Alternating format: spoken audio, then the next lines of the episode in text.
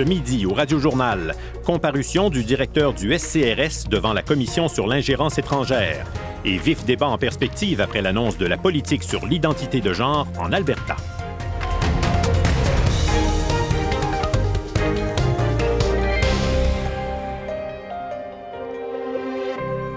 Bonjour, ici Jean-Sébastien Bernatchez.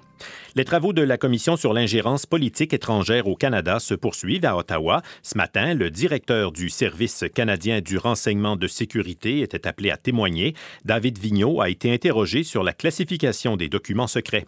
Christian Noël suit les audiences d'intimidation de la part de Pékin craignent que s'ils témoignent même à huis clos, l'information sera quand même assez accessible au Parti communiste chinois parce que selon eux, il y a trois élus qui participent à la commission qui sont associés à Pékin et que leurs avocats auront accès à la preuve même si elle est secrète. Kayum Massimov du projet de défense des droits des Ouïghours. nous sommes en première ligne, nous sommes la première victime de cette intimidation et harcèlement. Alors, c'est un sentiment de double victimisation qui, qui persiste. L'association estime que c'est un risque pour la sécurité des membres de leur communauté et refuse de participer à l'enquête. Ici Christian Noël, Radio-Canada, Ottawa. En Alberta, les réactions au resserrement des règles qui encadrent l'identité de genre des jeunes sont nombreuses. La première ministre Danielle Smith a fait savoir hier sur le réseau social X que les mineurs ne pourront plus subir d'opérations de transformation de genre et que les thérapies hormonales seront réservées aux 16 ans et plus.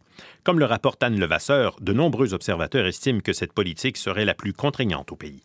La politique proposée par le gouvernement albertain a une portée énorme. Elle touche l'éducation, la santé, le domaine du sport. En éducation, le personnel enseignant aura l'obligation d'obtenir le consentement des parents pour pouvoir changer le nom ou le prénom d'un enfant de moins de 15 ans. Pour les mineurs de 16 ou 17 ans, il sera obligatoire d'aviser les parents. Les parents devront aussi autoriser leurs enfants à assister aux cours et discussions qui traitent de sexualité et d'identité de genre. Déjà, la Fédération des enseignants de l'Alberta a exprimé des craintes face à ces nouvelles règles. Dans un communiqué, la Fédération dit s'inquiéter de la sécurité des élèves les plus vulnérables dont les familles n'acceptent peut-être pas leur identité. D'autres, comme l'organisme Parents for Choice, ont plutôt salué le courage de Daniel Smith et l'importance de redonner aux parents le droit de regard sur toutes les questions identitaires touchant leurs enfants. Au niveau médical, maintenant, même si aucune chirurgie d'affirmation de genre n'est pratiquée sur des mineurs en Alberta, ces procédures seront dorénavant formellement interdites pour les mineurs. La prise d'hormones ou d'inhibiteurs de puberté sera aussi interdite aux moins de 15 ans. Les jeunes de 16 ans et plus pourront y avoir accès, mais seulement avec le consentement de leurs parents. Daniel Smith doit tenir un point de presse cet après-midi pour préciser les détails de cette politique. Ici Anne Levasseur, Radio-Canada, Calgary. De nombreuses personnes sont victimes d'arrêts cardiaques au pays chaque année et peu y survivent, selon ce que constate la Fondation des maladies du cœur et de l'AVC du Canada. L'organisme exhorte les gouvernements à mieux former la population aux pratiques de réanimation et à mettre en place des défibrillateurs dans tous les lieux publics. Camille Feyereisen a les détails. Les chiffres sont alarmants. 60 000 arrêts cardiaques se produisent à l'extérieur de l'hôpital chaque année au pays, soit un toutes les 9 minutes. Seule une personne sur 10 y survit.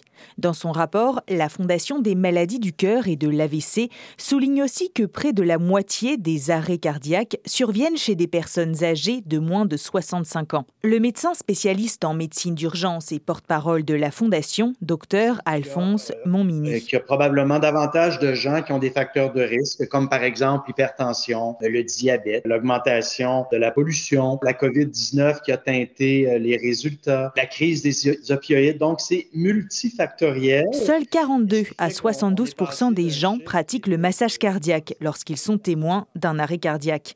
Et à peine 13 utilisent un défibrillateur externe automatisé. En formant les gens, en sensibilisant les gens euh, sur l'importance du massage cardiaque, l'importance de connaître où est le défibrillateur et de, de l'utiliser, en formant nos jeunes, par exemple. C'est déjà commencé dans les écoles. La Fondation exhorte à plus de prévention et une meilleure accessibilité des défibrillateurs pour sauver des vies. Ici Camille Feyreisen, Radio-Canada, Montréal. Aux États-Unis, le secrétaire américain à la Défense s'est excusé en conférence de presse pour avoir gardé son état de santé secret. Lloyd Austin avait reconnu au début du mois de janvier avoir omis de dévoiler, notamment à la Maison-Blanche, qu'il souffrait d'un cancer et qu'il devait être hospitalisé.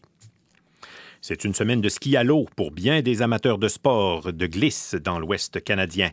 Les rivières atmosphériques des derniers jours ont fait fondre la neige sur les montagnes de Whistler. La saison s'annonce décevante au plan financier pour le secteur touristique. Reportage Catherine Dib. Des sentiers de motoneige jalonnés de boue et des montagnes ornées d'un mince manteau neigeux. Une recette pour une saison de ski alpin décevante, comme l'explique Étienne Le Tondeur, entraîneur au Parc olympique de Whistler. Ben, moi, ça fait dix ans que, que, je vis ici. C'est un des hivers les plus, les plus compliqués, surtout euh, avec le plus de, de, de pluie. Les pistes ne sont pas au sommet de leur forme. C'est ce qu'a constaté Hélène Castonguay, bénévole auprès de la station de ski. L'eau a fait beaucoup de dommages. Les ruisseaux euh, ont dégelé et ont fait causer des trous à certains endroits dans la piste. C'est sûr que je pense aussi qu'il y a des gens qui ont cancellé leur réservation. Les visiteurs, peu désireux d'avoir les skis dans l'eau, ont pris l'habitude de tenter d'annuler leur séjour, comme le précise Beth Dreary, qui travaille pour une entreprise d'hébergement.